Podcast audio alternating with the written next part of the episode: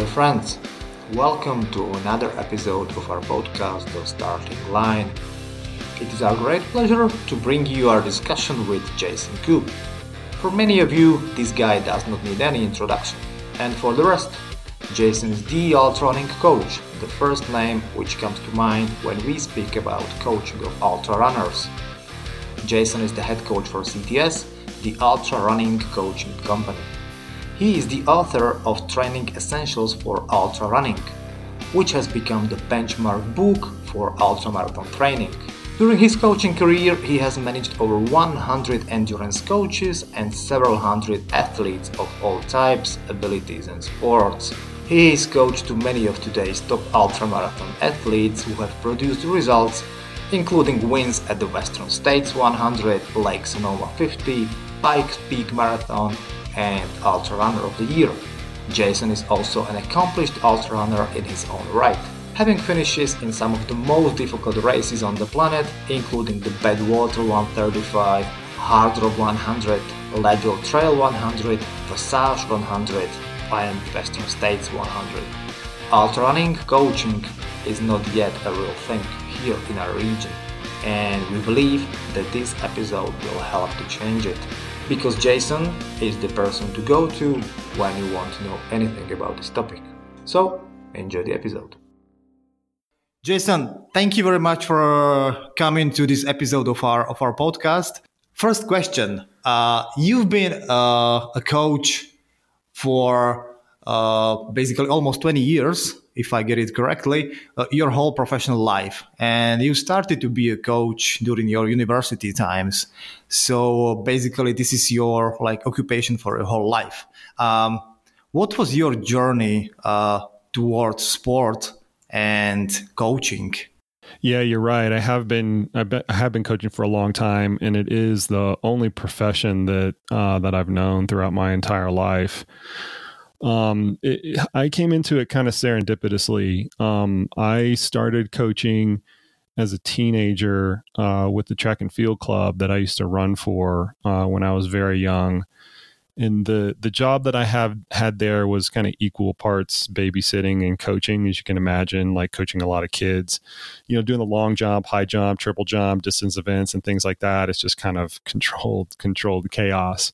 But I really fell in love with the prospect of coaching through that through that experience. And so as I as I kind of went through the university system where I was a runner, uh, I kept searching for different types of coaching opportunities. And the only two that really came up were within the university system here in the United States. So the college system, college cross country coach, college track coach, and things like that or at the U.S. Training Center.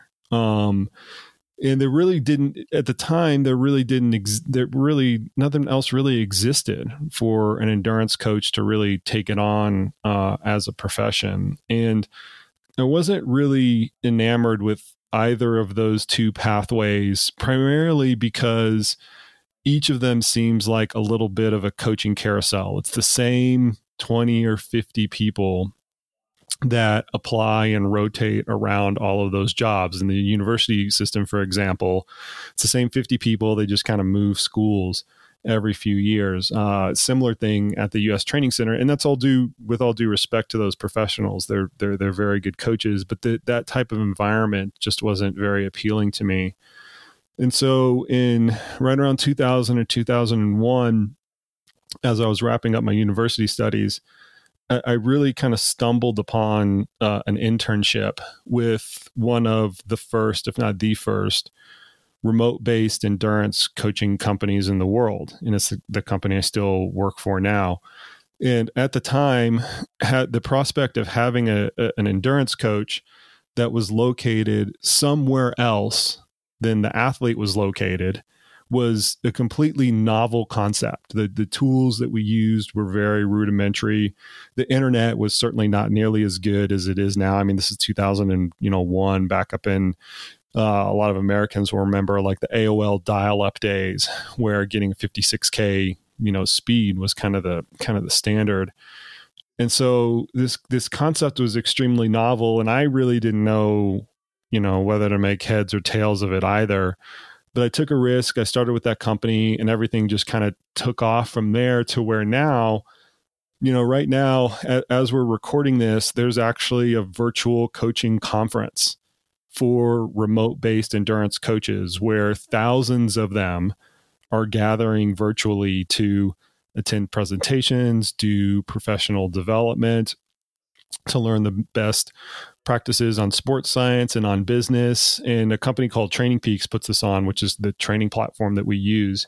But I, I use that as a case study for how far the profession has come from when I started it, when I started doing it, which is you know, it, like I said, it was something that I couldn't even explain to my mother what I was doing, I, and I could I could barely make sense out of it.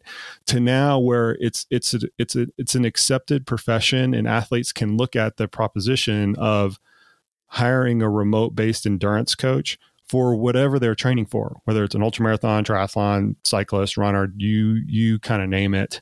Um, so so that's how I got into it. It's it's been a really it's been a really wild journey. I never would have guessed that, you know, 20 years later, I'm sitting here now looking at a, you know, Czech version of a book that I, the, of a book that I, that I wrote. I never would have imagined that, but I'm, I'm, I have, I've considered myself really fortunate to taken that big leap of faith uh, quite early on in my coaching career.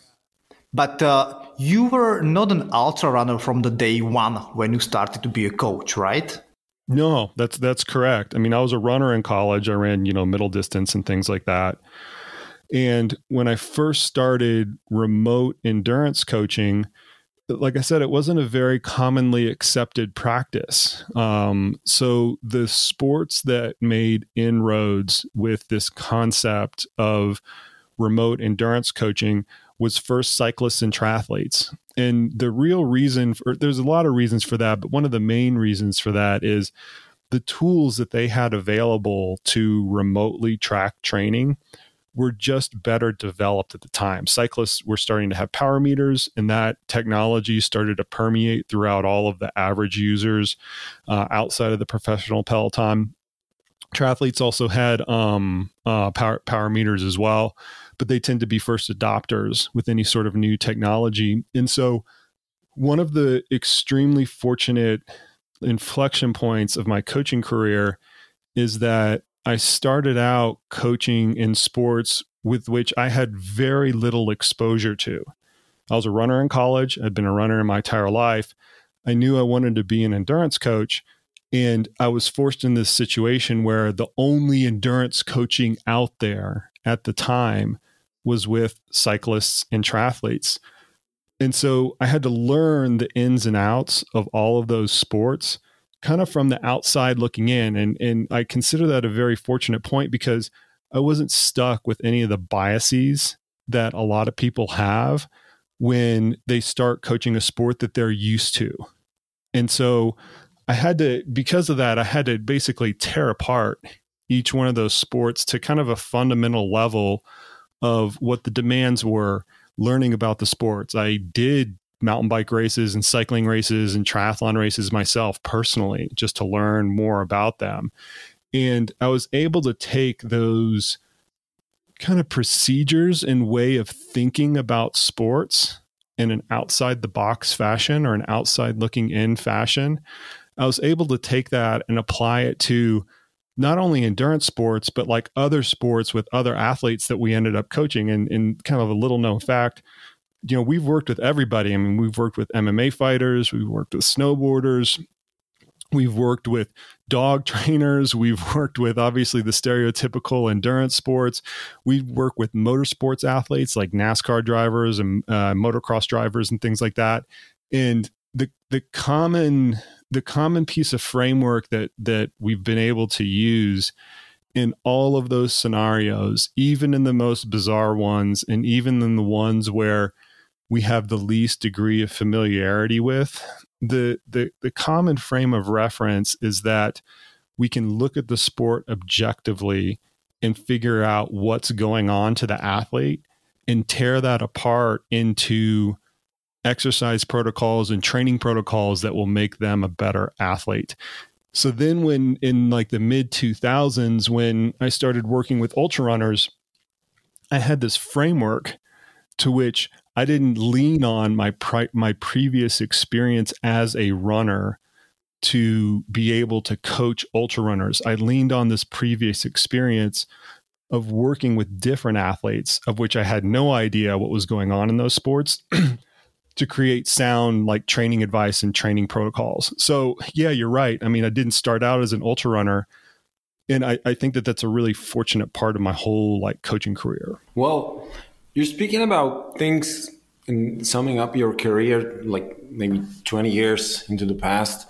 You're mentioning that the internet is getting better than the communication tools than the tools to follow activities and enable deeper communication of the coach and the, and the athlete together, it's all getting better. But what we see, and you might agree or, or disagree, that the scene somehow, and be it both the coach side and athlete side, they're somehow moving from punk approach to some more performance oriented uh, discipline, even in ultra running.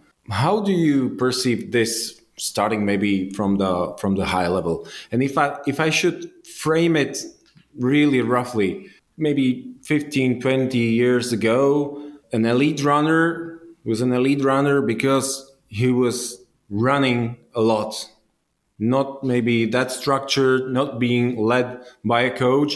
And I think this is changing well, maybe with not all the athletes or, or elite athletes. How, how do you look at this? Well, so I, I, mean, I look at that through the lens of my own experience in trying to work with and then ultimately working with elite athletes. I, I could tell far before I like to say that before I before I started working with ultra runners, I didn't work with any of them, which is kind of a you know no duh statement. But it's not for lack of trying. In the mid two thousands, when ultra running kind of first started its initial you know uptick after the Born to Run boom, I could look at the training a lot of a lot of the elite ultra runners at the time and notice really glaring flaws and errors that they were undertaking in those training endeavors. And so, as a coach, I said, Hey, listen, I can help these athletes fix that. I can help these athletes have better training protocols. So, I started to reach out to them. I reached out to a number, a number of elite athletes at the time. And every single one of them, without exception, said, said no that they did not want any coaching. And most of them honestly just laughed at me. And um and, and I don't mean that in you know the cliche sense. I mean that in a very literal sense. I got I got laughed out of the room. I got laughed out of a, out of a lot of rooms. And at that time, this is mid 2000s again, I just kind of determined that ultra running and particularly elite ultra runners, they just weren't ready for coaching. I mean, clearly they weren't because at the time I was a I was a decent coach. I wasn't the most experienced coach in the world, but I was a decent coach and I was certainly a better coach than what they were currently getting, which is themselves just trying to trying to figure that out. But for whatever reason, the community as a, as a whole, it just it just wasn't very accepting uh, of that practice. Fast forward another seven or eight years, and I gradually started to be able to get some traction with elite athletes and professional uh, uh, ultra runners or professional athletes or professional ultra runners and elite ultra runners. Uh, and it beca- it started becoming more accepted. And now you look at the landscape of all of the elite and all of the professional trail and ultra runners, and it's it's obviously far more accepted now, but it's more common than not that they are going to have a professional coach guiding them throughout uh, kind of throughout their careers.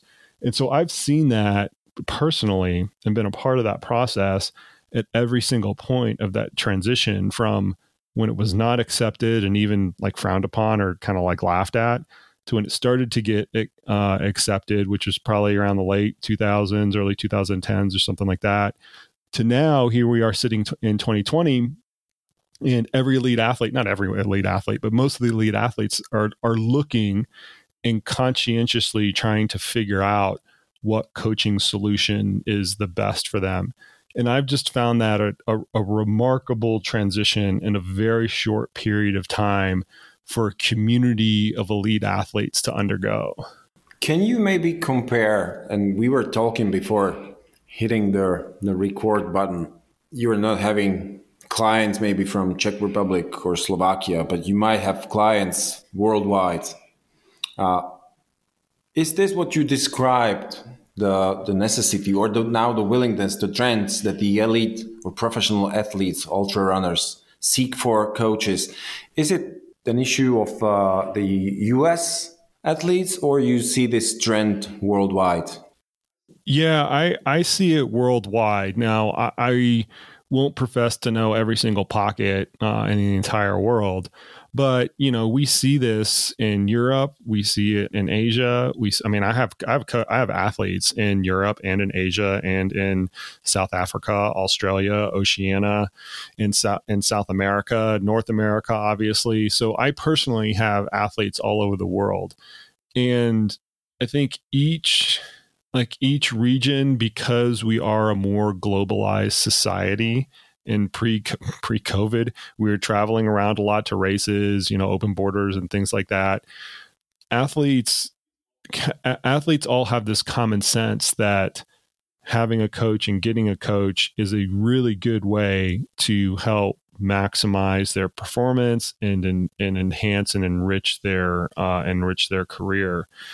So while certain countries and certain communities might have adopted coaching, earlier or later or to a greater or lesser extent, I would still say that it's relatively prevalent in almost all corners of the uh, of the ultra running world. And you know, I mentioned, you know, kind of at the onset that I, I'm even shocked that I can still sit here and, and see that a book on ultramarathon training has been translated into into so many languages. I just think that that that in it uh, in and of itself is a great testament to that globalization and runners treating ultra runners treating their goals in a professional manner. Speaking about the, you know, this 20, 2020 a COVID year, it has been mentioned in many podcasts about ultra running. We see it also here, and I expect also you in the US can see it. And it is a like influx of uh, let's say flat runners uh, to trails. So uh, millions of people have uh, realized that they can also run in, uh, you know, uh, in the woods and, and within the mountains. What kind of like what is what is the typical customer of, of yours of, of your company. Are those you know these newcomers into into the arena who realize from the beginning that yes i will need a i will need a coach? Or are those mainly you know so, somehow experienced hobby runners trying to get better? People who hit the plateau and they just can't coach themselves anymore? Or are those mainly at least aspiring elite runners who want to become, you know, their best and to reach for medals and prize money also. Yeah. You, you you bring up a good point is that the origins of me starting to work with ultra runners definitely started at the elite side of the spectrum. And that's not something that I would recommend for any coach because it's so hard to work with elite athletes. I just had a I just happened to have a very unique coaching situation where I was surrounded by very high caliber world class coaches that had experience working with Olympic athletes, world championship athletes and the like and they could listen to and oversee everything that I did and tell me when I was being an idiot give me a pat on the back when I was doing a good job. That's the only reason that I was able to like start out on the ultra running side working with a lot of elite athletes. I would recommend that that that in fact I would recommend if I could stand on a soapbox for a second I would recommend that most coaches do not start out that way simply because I think it's a poor way um, to develop. But although that's our history in coaching ultra runners, the reality is is most of the ultra running athletes that we have are normal people. They're husbands and fathers and wives. They're the breadwinners. They're the soccer coaches. They you know have children and a family middle of the packers um, and everybody else in between. And they typically find us they and typically find coaching after a few years of exposure to the sport and they can no longer improve figuring it out themselves. Yes, we have athletes that are, you know, very new to the sport. They want to run their first ultra and things like that. Yes, we have elite athletes. But the bell curve, the majority of the athletes that we see, they've been in ultra running, they've been in they they've been a runner for a few to several years and they start to see some sort of plateau in their performances and then then that is the catalyst to reach out to a coach and start to get more professional guidance. But the those runners those runners that have that experience they're all over the the spectrum in terms of where they are in the pack beginning of the pack middle of the pack you know very back of the pack chasing cutoffs. It doesn't kind of really matter. There's no real good distribution curve there. And we like working with all of those scenarios. I mean personally i've had athletes that have won races and have been in the last, you know, five or 10 finishes in the exact same race. You know, I've been out there all day, you know, 40 hours or something like that, waiting for the first finisher and waiting for one of the last finishers to kind of cross the, to, to kind of, kind of cross the finish line. So we're really indiscriminate in terms of the, the caliber of the athletes that we work with. What we really try to focus on are the athletes that want to you know improve their performance and really better their lives. If i should ask about the elite athletes and i can see that there's quite a bunch of those that you worked with how how is if you could describe maybe briefly and you, and you said it, it's quite hard to work with these guys it might be i guess quite demanding. And then i would be maybe interested also uh, if you could describe how do they maybe uh, watch each other their strava profiles maybe they compare themselves trying to you know gain some competitive advantage and advantages during the preparation phase for the race. Can you give us a little light into this space? Yeah well okay so first off the the reason that it's difficult is kind of twofold. For, first off when you have especially an experienced elite athlete, maybe not an elite athlete that is just kind of broken into the ranks, but, but an elite athlete that has been training hard for several years, it's very difficult to elicit additional improvement out of that athlete because they have so they have such a thin margin to improve. They're kind of at their optimum throughout the years and maybe even decades of training and so the training prescription and the coaching prescription has to be very precise. You have to get everything, you have to get everything right. You have to get the training structure right, you have to get the number of intervals right, you have to get the overall periodization correct, you have to get any sort of ancillary tools that you're using like heat acclimation or altitude acclimation, nutritional interventions and things like that all of those have to you know ha- have to fall on the on the on the kind of correct side of the curve in order to get uh, in order to get additional adaptations. The second reason that it's hard to that it's really hard to uh, uh, or that it's really challenging to work with elite athletes is that the margin for victory and defeat is getting smaller and smaller and smaller. It's not quite what we see at the Olympic levels where you'll see you know a very small percentage difference between like a gold medal and fourth place or making the finals in an olympic event and not making the finals in an olympic event. It's not quite there yet but it's i mean it's getting there to where 100 mile races are separated by a handful of minutes uh, in a lot of cases. And whenever that margin for victory and defeat gets narrow and narrow and narrower, it puts a bigger spotlight on the preparation that goes into it, and a coach is a big, uh, kind of, kind of a big part of that part of that preparation. um, to answer your question on you know do these elite athletes they like strava stock each other and try to one you know one up each other on the mileage and things like that there's there's certainly athletes that do that but in general i would say the ultra running community is a really accepting and encouraging one where they're not looking at these publicly available you know strava files or training files and things like that from a competitive advantage. They almost look at it as encouragement for other people. And i'll say that's especially true with the women in the sport for whatever reason, and I think this is just an excellent thing to see. The women at the at the pointy end of the spectrum, for the most part, are a very cohesive and encouraging group to one another. Even though they're highly competitive at the end of the day, they want to win at the end of the day.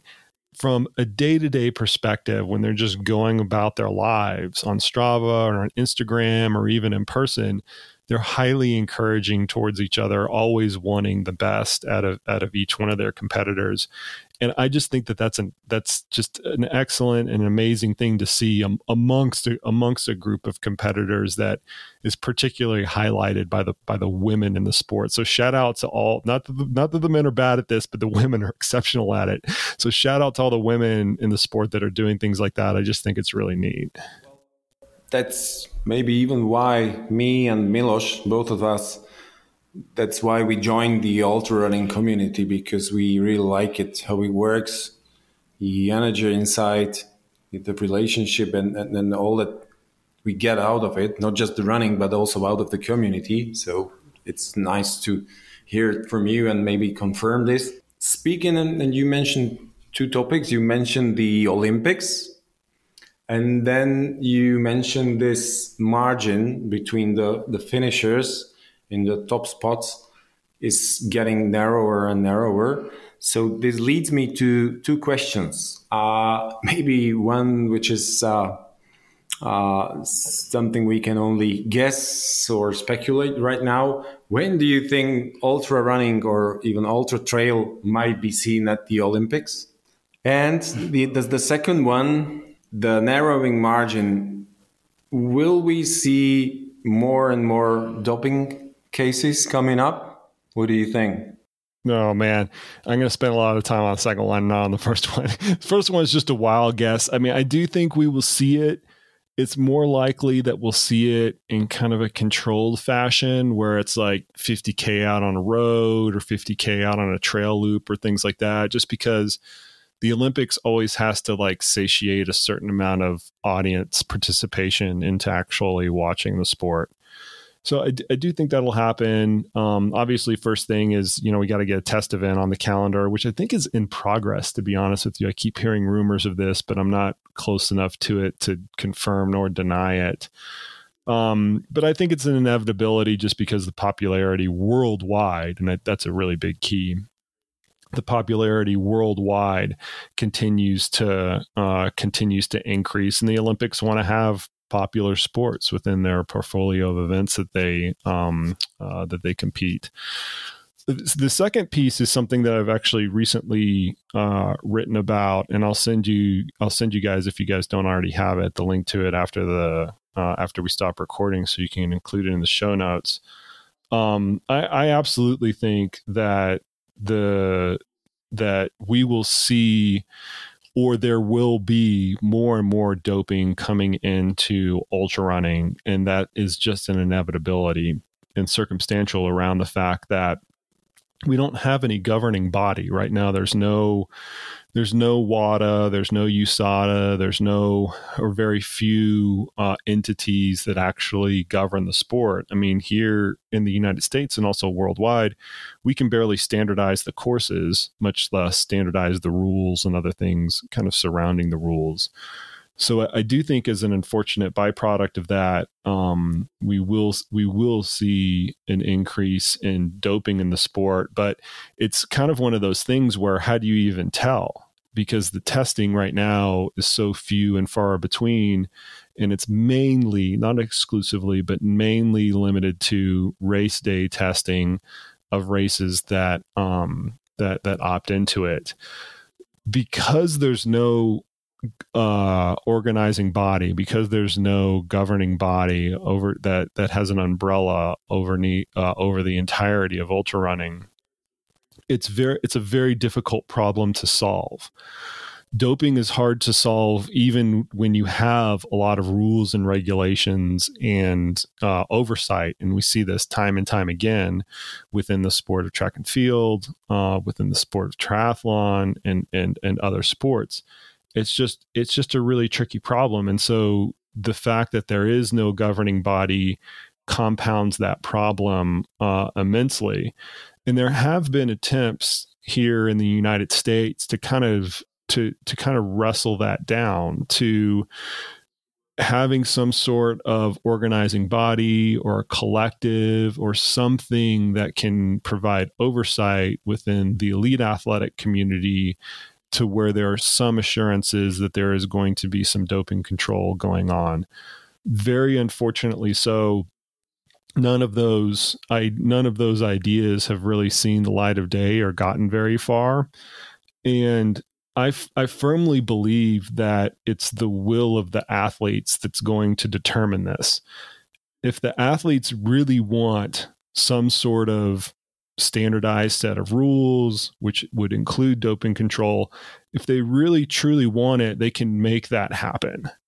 But that's a very difficult endeavor to get an entire group of wide ranging athletes that are located, and I'm talking here domestically in the United States, that are located all across the country to kind of come to some consensus on what those rules are going to be. That is not an easy proposition but it is a failure of will. Let, let me get that straight. It is not a failure of economics or anything like that because the programs that you could create in USADA, our governing, our uh, anti-doping here, uh, agency here in the United States, USADA is very willing to do this. I've met with them several times on creating solutions to this uh, in the U.S. They're very, very they're very willing to do it. They're completely open minded to creating a customized solution that's uh, that's that's economically viable uh, for the United States. Um, but for whatever reason, the athletes haven't had enough willpower yet to come together collectively and figure out what that solution looks like. I hope it'll happen coming down the line. I really do hope as a coach of professional, you know, runners that make their livelihood competing against other athletes. I think that's a good thing for them. It's also a good thing for the sport as a whole because there's more integrity that can be ensured in the uh, in the athletic results. But I, it's it's it's just a hard. It's just a really really hard problem to solve uh, uh, and the main the main thing that makes it so difficult is just the fact that there's no governing body that is pushing the rules down on the co- on the kind of collection of athletes that uh, that's competing in the sport. But as we see the growth of the let's call it an um, ultra running industry, there is a probability that in few years we will see some kind of institutions overseeing this this this process probably because we see more and more money coming into into this area so we can expect that with the rise of prize money in in the ultra endurance uh, competitions we will see these negative things to uh, becoming more and more present so uh, speaking about this uh, you also covered in your podcast ironman uh, getting into the ultra running scene. Do you agree that this niche uh, area of, of, of sport is becoming more and more kind of industrialized? I, I do, um, and I don't think that that's a bad thing. I mean that that's this this whole concept of larger companies coming into the space of ultra running has become a little bit contentious here because of ultra running's roots. I mean, ultra running's roots are very humble, very small organization, and and and because of that, there is a little bit of I, would say legitimate. Uh, pushback against companies like Ironman, um, companies like Spartan, companies like Lifetime Fitness, who uh, purchased the Leadville Trail 100 series, coming in and kind of ruining it. And the reason it's legitimate concern is because some of these companies have screwed it up. Lifetime Fitness they screwed Leadville up when they bought Leadville 100%. And they admitted it. They're like, we made a lot of mistakes when we uh, when we acquired this race, and they've been trying to fix those mistakes ever since. We can debate how close or not they've gotten to like fixing them, but the point is, is there's a history of larger companies coming in and scooping up smaller races and them screwing it up, and so naturally, the community as a whole is a little bit skeptical of this of of of this situation. Personally, I think it's a good thing long term because the market will eventually sort it out. The market will eventually choose I want to go to this race and I don't want to go to that race. And I'm going to go to this race over here that's put on by this smaller company and I'm not going to go to the Spartan race over there. Or I'm going to go to the Spartan race because I like what it offers and I'm not going to go to the Spartan race because they don't you know, offer me the bigger, nicer, shinier belt buckle or, or whatever. There's enough people in the market to suss that out. And I think, and, and I'm not alone in this thought, I think that long term, the the space is conducive enough for everybody to play ball, for the smaller race companies to play ball, for the larger independent race companies to play ball, and for the more institutionalized uh, race organizations to play ball as well. I think that there's kind of room for everybody. And I also think that the market will ultimately determine where they want to go. You know, mentioned maybe also the couple couple of races and, and the situation around that, but there's maybe one last question before we move to the uh, coaching practice itself, and it's an inquisitive one. Since you have a lot of experience with the athletes and ultra runners within the US, we see that there still has not been a male winner at the UTMB, the holy grail for us guys in Europe, but I hope also worldwide. Uh, I can see there have, there have already been uh, five female winners at the UTMB. Why do you think it, it's like that because we've seen challengers coming from the US. We've seen Scott Jurek, Tony Krupicka, uh, Jim Walmsley, and still it's somebody like Francois or Xavier Thevenard or Kilian. Are you talking about U.S. winners? Why there haven't been any U.S. men winners in the Ultra Trail Mont Blanc? Yeah. Yeah, yeah, yeah. At, the, at the main course, and if we'll see someone coming from U.S. winning the holy grail of, of UTMB? Well, our our track record, our track record has not been getting better, and I say that with all due respect to the people who have tried, but it's just a fact. And I think the the men that have tried will readily, um, kind of readily admit admit to this. Um, I, there's a few things at play. I think first off, there's a lot of pride amongst particularly the French runners, and then I would say a, a, little bit more broadly the European runners in winning that race. That's not to say that the US runners don't give a crap because they do. They care a lot. But it's different when it's in your backyard course. It's way more meaningful when it's in your home country and you want to win in your home country in front of your countrymen and women.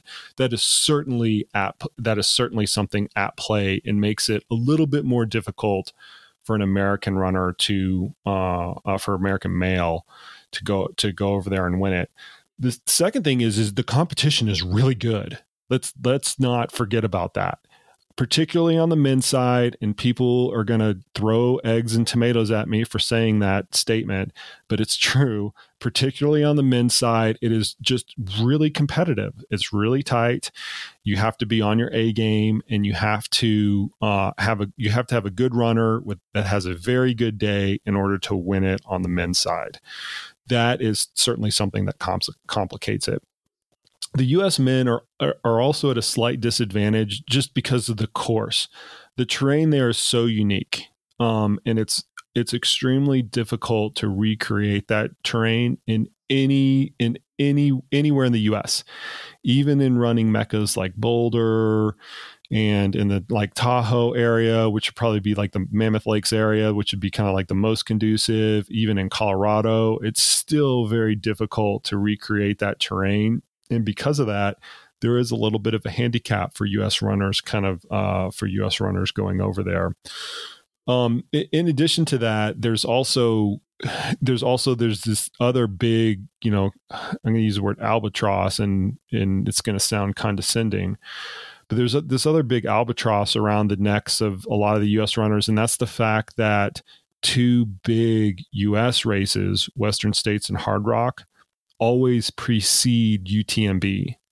And a lot of US runners are targeting those races as their A race of the year. And by the time UTMB rolls around, you know the gas that's left in the tank is just not is is just not very much but all of those things being said I do think that eventually we will see a U.S. male winner of UTMB. Who is it? And it's just gonna. I yeah, no, that's the zillion dollar question, right? um, I mean, you you look at the athletes that are there; they can do it. I mean, the Tim Tollefsons can do it. The you know Zach Millers can do it, and things like that. They're all capable of it, but they just have to have the right you know the right day with the right training and the right lead up. Um and it could be somebody that's completely off of our radar you know that we don't know in five years from now they kind of emerge uh, uh emerge onto the scene. So there there there are people there that are certainly capable of it. A lot of people towards Jim you know who's who's who seems to be the most uh the the the candidate that's the highest on everybody's list but it's not for lack of having the right people. I think that it's just a matter of time and kind of getting the right circumstance around the right athlete to uh, uh, to create that. So I'm op- I'm optimistic. I'm a homer in all admission, right? I'm you know I'm always rooting for the home team, go USA, you know, you know, fly the stars and stripes and things like that. So I'm definitely biased in that, but I, I do think that we've got enough kind of variables going in our our direction that on the mid side we we will see it eventually. Let's let's go more into the into the whole coaching and training topic, which we expect our listeners are the most interested in. Before this recording, we asked our listeners on our Facebook page a question. If you will have a chance to ask a question, uh, a top ultra runners coach, what it will be. So we have some questions from the crowd. We have some questions from ourselves. We have some questions which we have based on reading your book, and uh, we can put them into few buckets. Basically, uh, these coming from from two main areas i would say. First is uh, like the this ultra running topic for absolute beginners. As i said before and i think you will agree we see a lot of people coming to trails. We see lots of people coming to ultra running events and they pose a really basic question. What exactly does it mean to train for 100k what are the basic principles of it? Like, you know, this ultra running 101, what will be the advice from you for these, you know, new people on the turf? And the second yeah. area of questions is coming from these, let's say, more seasoned runners. They have kind of a, yeah, a more advanced questions, as you, as you can imagine. And these are mostly about uh, the, com- the role of commitment like how much am i able or how much do i need to invest meaning effort um, effort wise or time wise into the training? What is the motivation i should have? And uh, also in your book you mentioned uh, there is a chapter called the main features of, a, of an elite ultra runner. And first which you mentioned is a talent. So what is the role of talent? How can i uh, how can I know that I'm capable of getting the results, which maybe are not like elite results, but they are much better than I'm getting right now? Okay. I, am going to forget two or three of those questions along the way, so you might have to steer me back. Yeah, it's more of a reflection of of of of my pea brain than anything else. Which one of those do you guys want to handle first? Let's put it that way. Let's say ultra running 101. I've never okay, run perfect. an ultra and I see you guys running, you know, around the trails and I see your results. So how the hell is it possible to run 100k? Okay. Yeah, this it, this is super common, and a lot of people look at the proposition of running 100 kilometers or 100 miles, and they just can't wrap their heads around the distance, even if you're coming from a marathon background.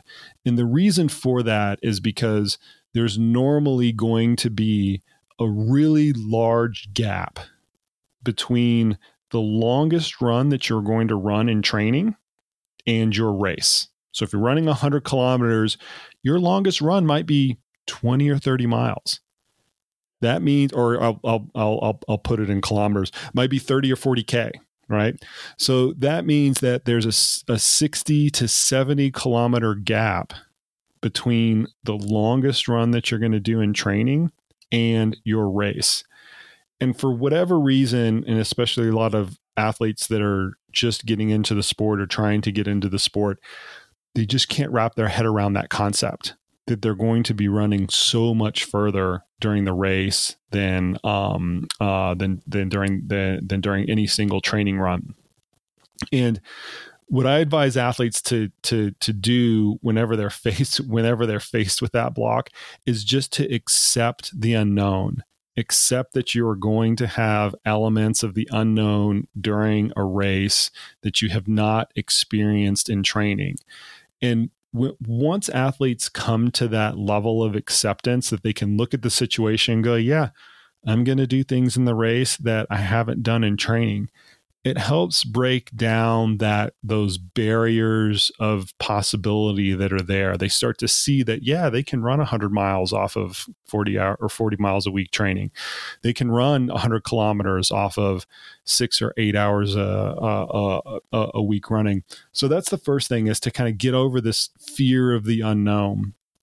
The second thing is is the training especially when you're first starting out need not be that complicated when you're first starting out, and I alluded to this a little bit earlier, you're going to improve almost irrespective of what you do because you're coming from hardly any sort of training. So you need to run a lot of miles as much as you can tolerate without getting injured and sprinkle in some bits of intensity. It probably doesn't matter all that much that you have the perfect architecture behind that intensity, that you have the perfect architecture within some sort of workout or the perfect architecture over long periods of time. I'm doing this type of interval here, this type of interval over there, all the things I talked about in my book. For the very beginner athletes, those things are less material. Are they will they make a difference? Absolutely. They'll make a difference around the edges. But the biggest difference is just going to be getting out there and kind of putting the miles in. And so I think for a beginner athlete, if you boil it down to those two simple concepts, getting over the fear of the unknown and just doing a lot of training, committing to doing the training day in and day out, and leave it at that, that's a great place to start for people who are just getting into the sport. That's it need not be any more complicated than that. To sum it up with one sentence, is it correct when I say that the mileage the, the weekly load of runs which you can get. This is the this is the most basic thing which you should start with and somehow get used to run a lot, right? There are no junk miles in in this stage. Exactly. Yes. Yes, there are no junk miles at that stage. Absolutely. That becomes more important as you become more experienced. And once again, as I alluded to earlier, these elite athletes that have been training for years, that's not the case. They've reached their optimum level of fitness, and you absolutely need to be precise in their training and things like that. But for entry level runners, uh, runners that are kind of first getting into the sport, it's a lot of success by lack of failure, right? You're just trying to do as much as possible without without getting injured. And I mean, here's an anecdote that I tell our coaches a, a lot when um, uh, when we're going through different pieces of mentorship. So to set the table a little bit, we have a coaching, we have an ultra running coaching staff of about 11 coaches and we meet every week and sometimes during those meetings we'll bring up like athlete case scenarios where we will go over an athlete's training this is how much they've improved this is what they're doing next week all that kind of stuff and whenever we have an athlete or whenever we have a coach that presents an athlete that has just a, a, a, little amount of experience, one to four years, and the coach says, Well, look what I did with this athlete. You know, they first were running, you know, 10 minute miles and now they're doing eight minute miles or some marker of improvement. I always look at that coach and say, Well, you sh- that's what you should be getting that athlete is so new to the sport, they're so new to running that you better be getting some tangible, large amount of improvement with that athlete because it's easy. Come back to me four years from now and then tell me how much improvement that you're getting out of the athlete. And then we can say, okay, good job. We'll give you a pat on the back. so, anyway, when, when people are just getting into the sport, yeah, just need run miles, do some sprinkles of intensity, make sure that you enjoy it enjoy those improvements when they're easy to come by. And then once you get three, four, five years into it, then you can start to add more levels of like pre- precision and more levels of like detail and nuance into your training program. Now we are coming to this really, at least from my point of view, complicated area of questions and topics. And uh, I've never thought that it's kind of that complicated until I read your book, which is full of charts and numbers and formulas. Also, when when I listen to your podcast, the main feeling I have is that well, I'm so overwhelmed by the you know the the sheer amount of scientific facts and studies and research which you put into the field and you discuss it with, with your with your guests. People can get really confused when they start to dig into you know your approach which is really scientific and we really like that. So can you uh, and it's also covered in your book but can you just somehow summarize what are the main pillars of uh, becoming better ultra athlete for someone who is somehow experienced Right. Well, you're right that there's all this different nuance in how we can arrange training architecture and, and what we call how, how to periodize training. And I really boil it down to one very simple concept, and that's you should do the things that are least specific to the race, the furthest away from the race, and you should do the things that are most specific to the race closest to the race. And what I mean by things, right, that's a pretty nebulous term, is everything. I mean, the intensity, the volume, the nutrition program that you use, the equipment that you use, the shoes and your pack, and all those things. Everything that is not very specific to the race, you can do far away from the race. And everything that is very specific to the race, do, clo- do as close to the race as possible. From a training architecture standpoint, what that results in is doing lower volumes and higher intensities far away from the race and higher volumes and lower intensities closer to the race in almost all ultramarathon situations. And one of the reasons that this gets so confused and confounded in the ultramarathon space is because that's the opposite of most running programs. Most traditional running programs, 10K marathon and things like that, you go from higher volume, low intensity, your quote unquote base building phase, which a lot of runners will use, to higher intensity as the year goes along. In ultra marathon, it's the opposite. And it's the opposite because going back to how I approached the sport earlier of kind of like tearing down the, the demands, it's a low intensity sport. People are running well below their lactate threshold or critical power, however, critical speed, however you want to, however you want to define threshold. They're running well, well, well below that.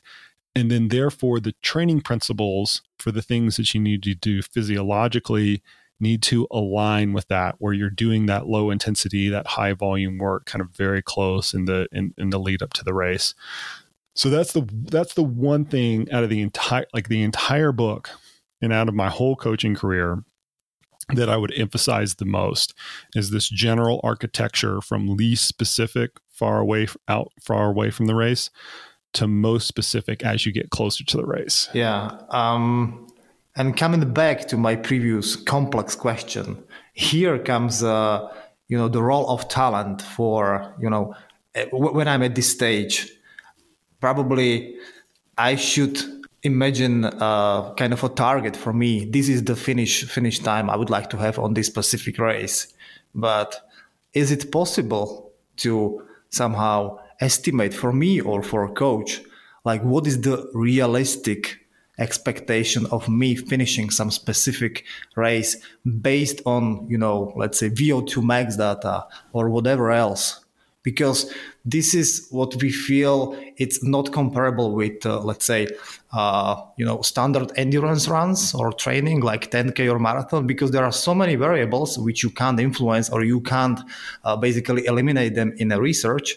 So is it really possible to objectively set uh, like a target which is realistic for someone but also it is on the top of the kind of uh, on the top of the possibilities which this person has you can you can get close to it it's certainly not as precise as it is in other uh, traditional endurance sports. You know, this got a lot of attention with Nike's Breaking Two project and the Ineos uh, 159 project where they honed in on these three physiological variables VO2 max, the lactate threshold, or the fraction of the VO2 max that you could sustain, and then the cost of running.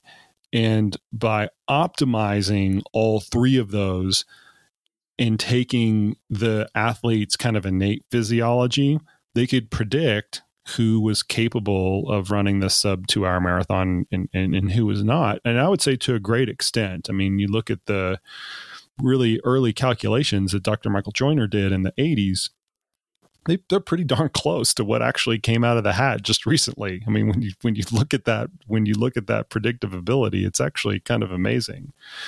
Um, but in ultra in ultra marathon, you have all of these other confounding variables that affect performance that are outside of the things that you can measure in the lab. So we can measure VO2 max in the lab. We can measure the fraction of VO2 max that you can utilize. We can measure the cost of running or running economy in the lab. We can measure those things to, to great precision across a wide variety of athletes and then extrapolate that into performances on the road, marathon, 10Ks, and things like that. But because there are so many other confounding performance variables in ultra running, how well can an athlete withstand the descents? How how heat tolerant are they? How cold tolerant are they? Can they take in food later in the race? How psychologically prepared are they? And things like that. We have all these other variables that are difficult if not impossible to measure in the lab that do significantly affect performance.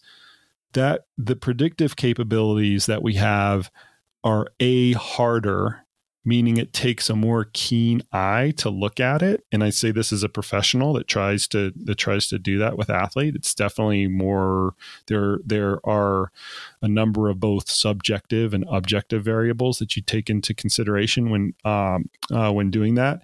And also the target that you can ultimately hit isn't as precise. So for example when as i mentioned when dr michael joyner he initially predicted a two hour marathon. I think the time that he actually actually predicted was like 158 or something like that. Well, he got pretty darn close to that. Let's give him a lot of credit where credit's due. He's got a lot of credit for this. He got really, really, really close to that. Getting that precise with an ultra marathon performance, if you were to come to me and we were to measure you up in the lab and I had all of your past performances and, you know, I got to know you as an athlete and things like that, I'm not going to be able to get that precise with a prediction of what you are going to be able to do at UTMB. I might be able to get within like 10 or 15% or something like that if I get lucky. but but getting but getting as precise as just a, a few minutes, it's just too it's just too complicated. We might be able to get there 10 or 20 years from now once we start to hone in on some of these other variables that can be predictive of ultramarathon performance.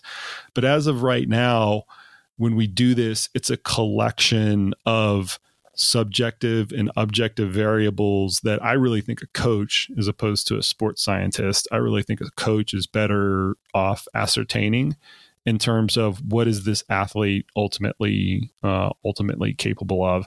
And I've had athletes that have come to me, elite athletes that have come to me and asked that very question and sometimes I get it right, and sometimes I get it wrong, and sometimes I get close, and other times I haven't got close at all. It is it's not an easy proposition to to kind of answer, but it's one that a lot of athletes want to know. They want to know what kind of what they're capable of, irrespective of whether they're an elite athlete or an aspiring athlete that is trying to run their first 100 mm-hmm. Well, but not speaking just about the elite athletes, there's quite a lot of people now approaching ultra running scene from the from be the flat runners or some people also with with some experience already with trail running. But my question would be, and we were talking about the uh, targets and, and stuff. How often do you need to shape the expectation of people coming to you, be it the beginners who just ran across some books, maybe from Scott Jurek or, or anybody else from the scene, reading the great stories and they just want to be like them, or they are being pushed by the social world and all the Instagram and, and Facebook posts. Uh, so, how often do you need to shape this? Are there maybe even situations where the relationship between the coach and the trainee uh, crashes? Oh god, this is one of my favorite topics. So I would say, I would I would say constantly, and that's just because of the world that we're living. And I I don't say constantly to mean like every day I'm having to like bring people back to reality or like upset their apple cart or whatever. But every single day, every single interaction that I have with an athlete, I do try to shape it towards what is going on. What have they done in training? How are they feeling? What do they have coming up? And that that constant shaping really I, I, don't think it really ever it it really ever ends. Sometimes it's more influenced by social media or something else going on. Sometimes it's more influenced by the training.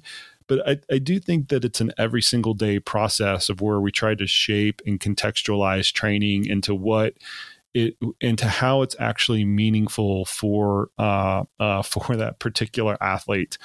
Um, to answer your question, you know, I've I've been a coach for really for a really long time. Uh, in terms of uh, in terms of coaching years, once again, I got into the I got into the remote based coaching industry, if there is an industry, when it was very first starting, and I'm still a part of it today. And so I can I can say with full confidence, just because of those two endpoints, that I'm one of the I'm I'm one of the most experienced people at this because I've simply been doing it from the beginning to now.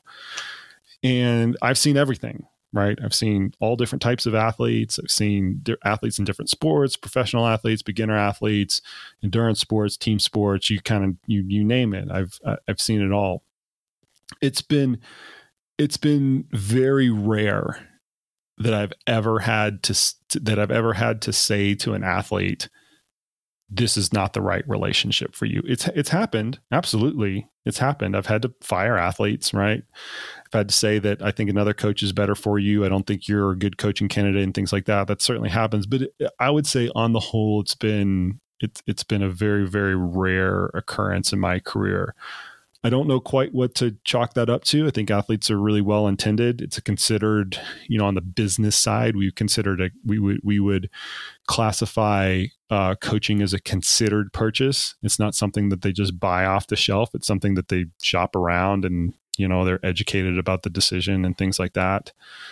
Um, but I, I have I have a 20 year history of 99% of the people that I work with uh, that I, that I've been able to influence, that I've been able to coach, have been excellent athletes and been you know just absolutely pleasures to work with and i'll take that ratio as a professional in kind of any day of the week uh, I, I consider it very fortunate that i've had not only the success that I've had professionally, but also the, the the quality of people that I've been able to work with, both as athletes and also of kind of of my coaching peers uh, uh, as well. So to, to directly answer that question, a lot of people want to know that for whatever reason. Um, it, it does happen every so often, it, not only amongst me, but also amongst our group of coaches that for whatever reason, the coach athlete relationship kind of goes sour. But those are very, I would say, very, very few and far in between um, uh, uh, circumstances. Well, uh, I think what's uh, what's an advantage of working with uh, you know company like CTS uh, compared to working with just well quotes uh, just individual coach is that you have a process in place where the relationship between the coach and uh, and the athlete it's somehow for any reason getting getting south. You have a process for mediating this issue which can end up with uh, even changing the coach for someone else or maybe just resolving the issue which was between between the coach and uh, and the athlete and the relationship can can continue. You've covered the topic uh, in your podcast uh, discussing with your colleague dominic who is responsible for you know, the athlete relations right? Do you have the experience that you know working with more coaches because you are also like a mentor for them and solving these issues is something that can help the athlete at the end. Well yeah i think that there's a whole host of advantages that our coaching department offers over a coach that that's out there and uh, once again i can say this with objective experience having 20 years, not only being a coach, but also being a mentor and a manager of coaches. And in my role, my previous role as director of operations, where I had to really have my thumb on the pulse of the entire um, uh, coaching industry. Um, I think this is so. First off, that's one of the advantages: the fact that there's kind of a uh, like an institution behind each coach, where they can kind of problem solve and things like that.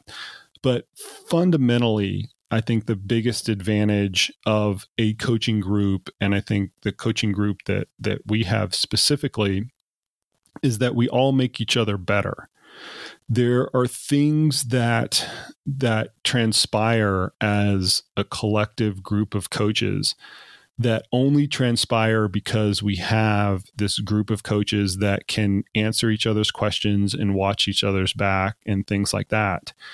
And I see this I kind of I see this play out in the in, in the coaching industry in a lot of different ways where you see coaches and some of them are can be quite successful for whatever reason. Sometimes they're a really good athlete, sometimes they're a really good writer or communicator, sometimes they've got, you know, kind of some skill behind uh, you know, video editing and they can create, you know, slick YouTube videos and things like that you see these coaches that are out there by themselves They hang a shingle out on their uh, out on their roof and they become a coach and the telltale sign that they have not received any sort of like mentorship or close counsel from uh, from very experienced coaches is their training architect it, it, unfolds in a lot of different ways. Their training architecture does not make any sense.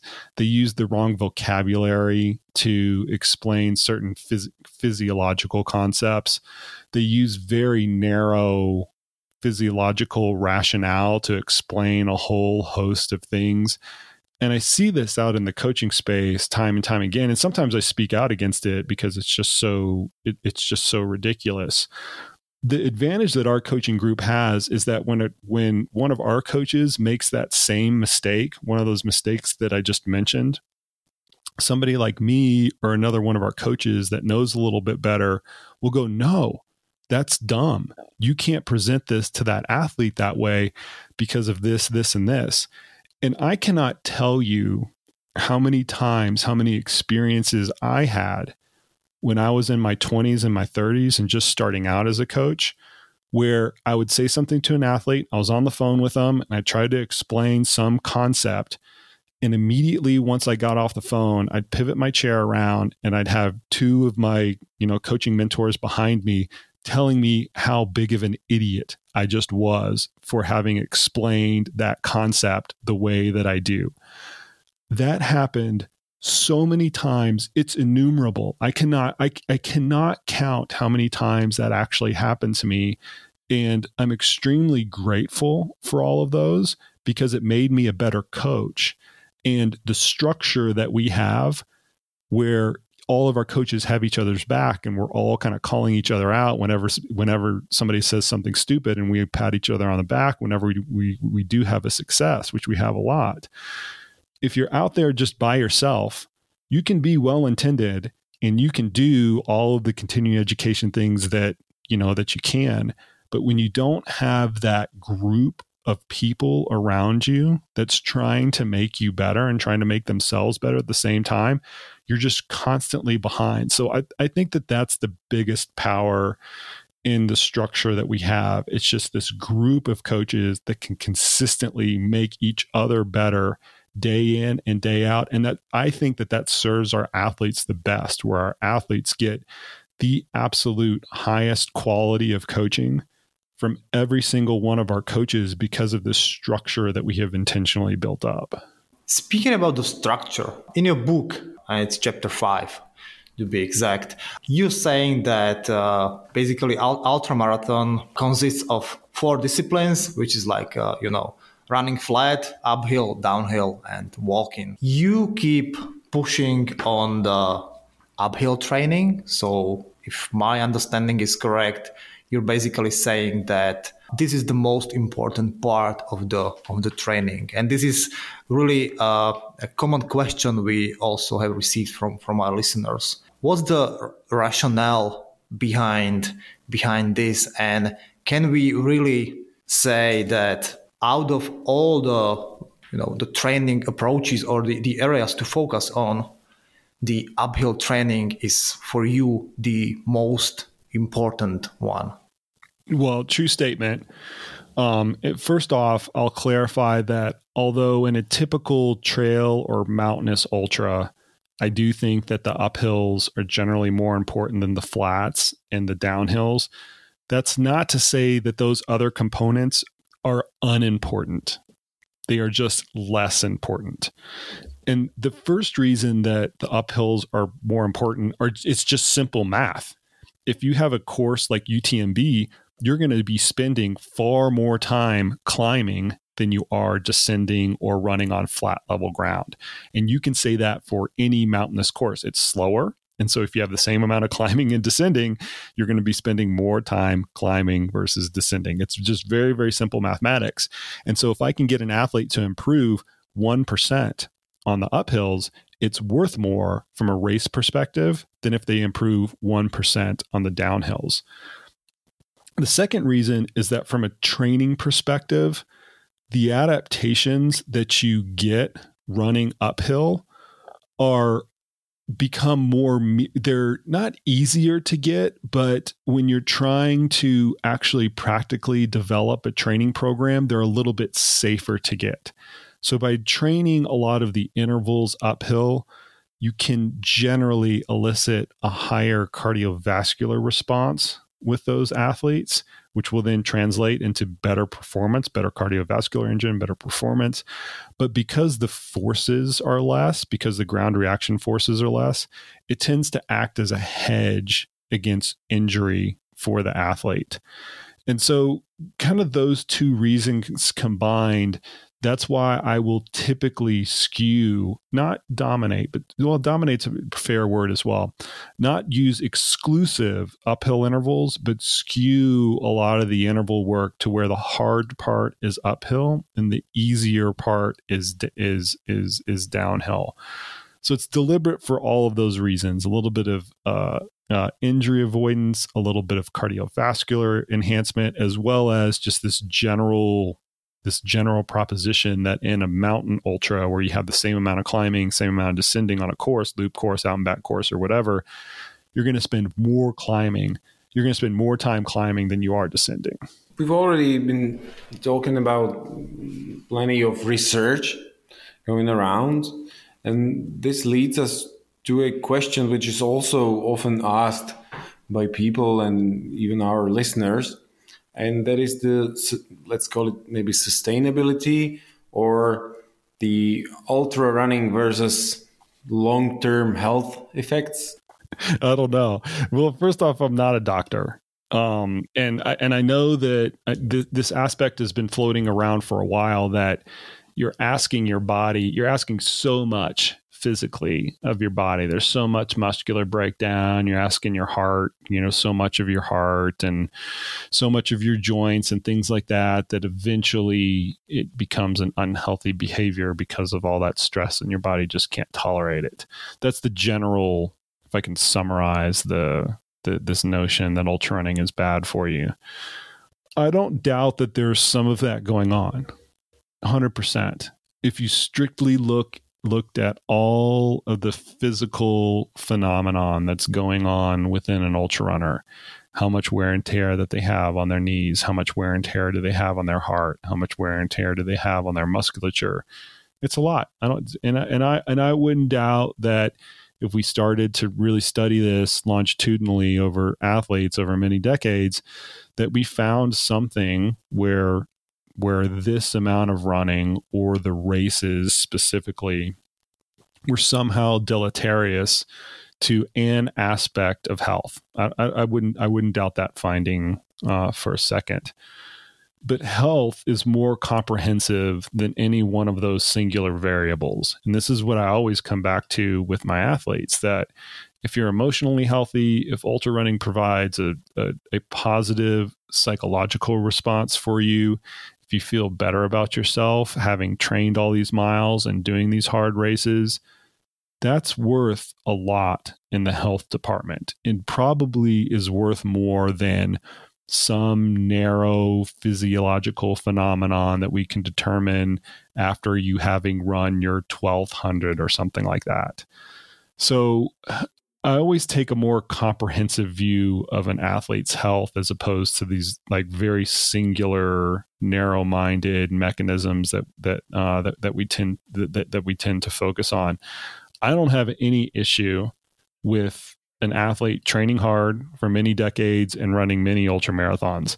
As long as they enjoy doing it it's positive for their life. They're not obsessive about it. It's a it's a it's a positive and integral part of who they are as a human. I don't have any issue with it whatsoever and i think that overall that training and that racing is going to be a net positive for that person decades down the line this brings us to a, a listener's question Basically, he's asking what is the best way how to spend three weeks between two uh, 100k races? What's the best way how to regenerate? And maybe is it really a good idea to to run 100k just three weeks after another 100k race uh, for a hobby run? We get this i get this question a lot in like so many flavors. Like how many weeks does it take to to recover after a 100 miler how many or you know can you do in the same year and things like that? And this, you know i could i could cop out and say well it just depends on the athlete you know which is a really common it's a common coaching answer that i think gets overused by people who don't have a good answer to that question. The fact of the matter is is you always have to look at recovery along along two primary primary planes. First off is the physical or the physiological recovery. So how long is it going to take to repair all of the structures and replenish your glycogen stores and things like that?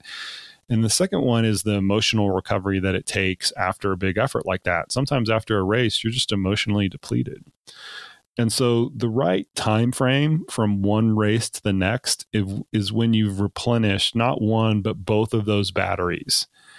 Some athletes are going to be more adept to filling up one battery faster than the other. Other athletes can, you know, they can fill up their physiological battery, but it takes a long time for them to fill up their emotional battery. And I think figuring that out between a coach and an athlete is an individual proposition. And it's something that I've gotten right and I've gotten wrong with my athletes in terms of, of planning. I've planned athlete, I've planned races too far away from each other and I've planned races too too close to each to, to one another. So although there's no universal answer to this question of, oh, can I do two 100s in three weeks? Of course you can, right? There's nothing, I mean, there's like plenty of history of people doing you know hundreds on back to back weeks and even on back to back days. There's plenty of histories to say that you can but i think the better question is is do you feel that you can physiologically and psychologically replenish those batteries in whatever time frame that you're looking at to achieve the goals that you're the, the goals that you want to achieve for the next race? And the goals that you want to achieve for the next race they can vary as well. You can say, "Hey, listen, I want to set a PR on the next race, or I want to just I I, I, I hate to use this word, but I just want to finish. I want to finish at all costs, right? Type of uh, type of run, or I want to finish in the top you know five times that I've run it or in the top 10 in my age group or something like that. Those can be like widely kind of, kind of widely varying, but I think the key into figuring out any of those is to make sure that your physical and your psychological batteries are replenished to an extent to where you're ready to kind of like go go back to the well and go back and do those races.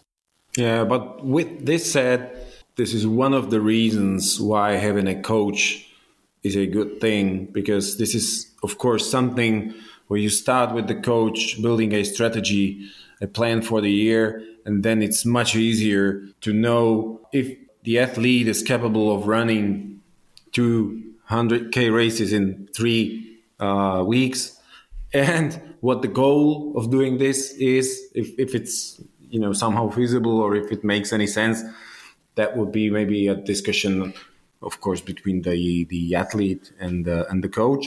But before we wrap up, there is one topic uh, which is which is always very sensitive, uh, makes a lot of noise in the in the discussions, be it personal or, or in the virtual world.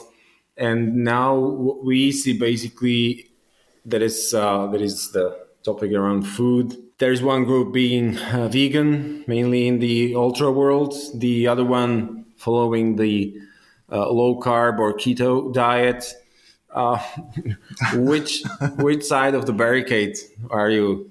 I'm on the sensible side of the barricades. yeah, you know the the this the whole diet cult that have emerged over the past few years quite quite frankly are starting to get dis- disgusting um, they all think that they're right and none of them are and they all use logical fallacies and move goalposts to kind of achieve their uh, to achieve their agendas and uh, you know I, I keep speaking out about this every time there's another piece of nonsense that comes out that vegan diets are superior for endurance performance or low carbohydrate diets are superior for endurance performance. Or now even people are using like high meat based diets or like carnivore type diets to enhance uh, enhance performance. And it all just makes me shake my head because the like the, fundamentally what's going on is people have made up their minds before they have had a chance to objectively look at all of the evidence that's available. And that's really unfortunate because there are a lot of very good sports scientists and nutritionists that are that are coming out with very uh, interesting and applicable research and information on how these diets actually affect athletes. But because people are so ingrained in their dogmatic beliefs, they see what they want to see and they ignore uh, and they ignore what they want to ignore. So I kind of approach this from the standpoint of if you want to adopt a vegan diet, and I have athletes that are vegan, there's no problem with that. If you want to adopt a vegan diet for whatever reason, a you know conscientious reason, you believe that we shouldn't kill animals, you think it's better for the planet, whatever, great. It's your choice. You can go ahead and do that.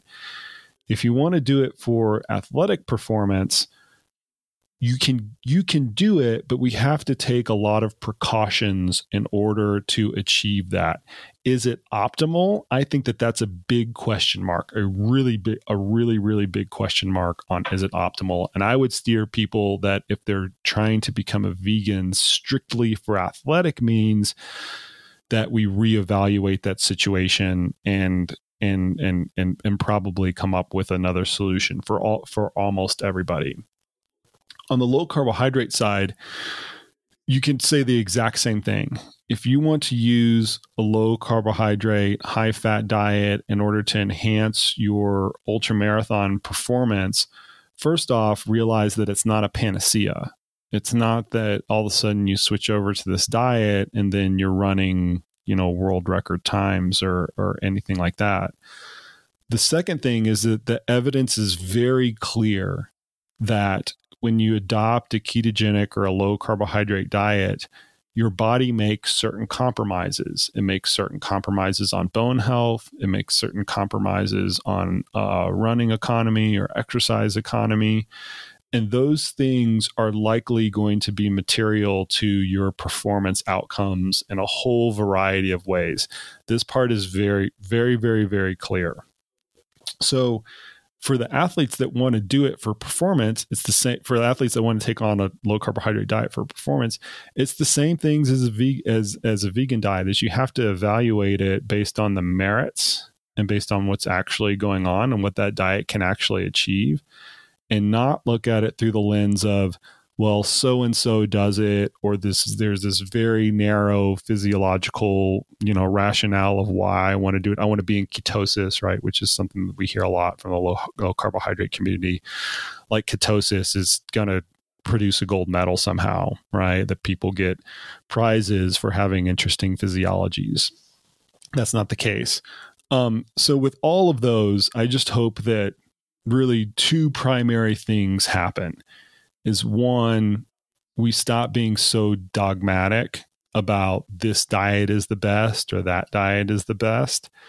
And the second thing is we we need to evaluate these things based on the merit that they produce in an athletic scenario and not the anecdote that we see from this athlete or that Netflix documentary or this Instagram influencer or anything like that. All of these things need to be evaluated on merit first and foremost. Thank you very much. I mean, we could uh, dive into this rabbit hole for, for hours. So it's not not the case here that we want to solve these these things. So thank you very much for for sharing your your opinion on that.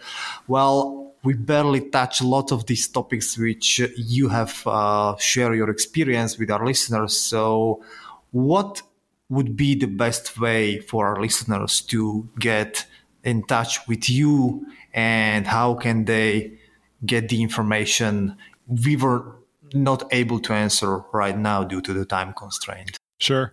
I mean the easiest the easiest way is just to hit me up on social media, Instagram or Twitter, and my handles are the same across both of those platforms. It's Jason Koop, K O O P.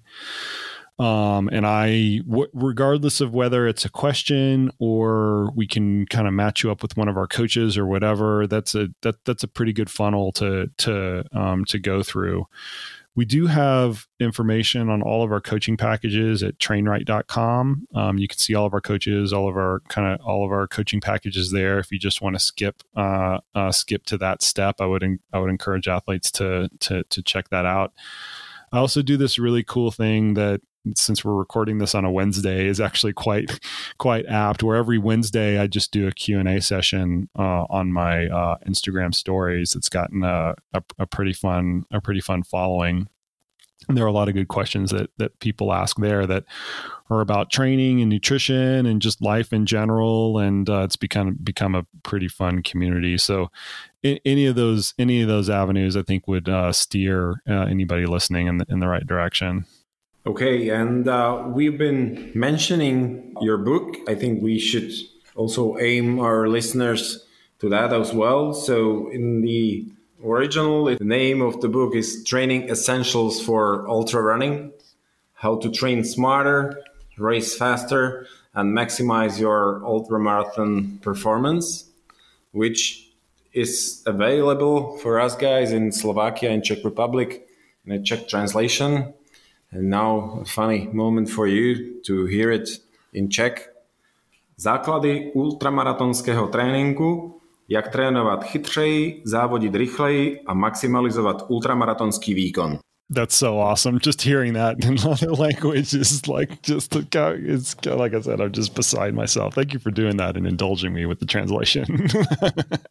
as as we as we said, and then as Miller said, of course we could stay here for hours and hours discussing the specific training approach and stuff. We wanted to give our listeners a high level overview of the scene, of the possibilities that can be reached out easily now, as we spoke earlier, uh, thanks to the improvement within the communication uh, and performance tracking tools. So this was Jason Koop, the head ultra running coach from a company CTS from our side, Jason, it was a huge honor and pleasure to talk to you. So thank you very much for this discussion. Thank you once again.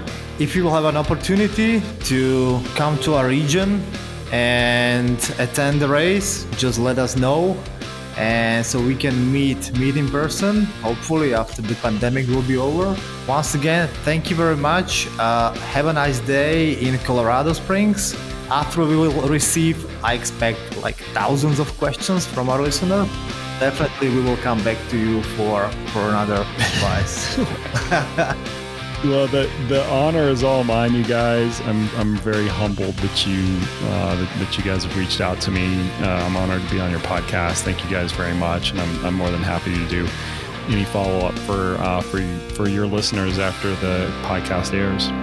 Thank you. Thank you.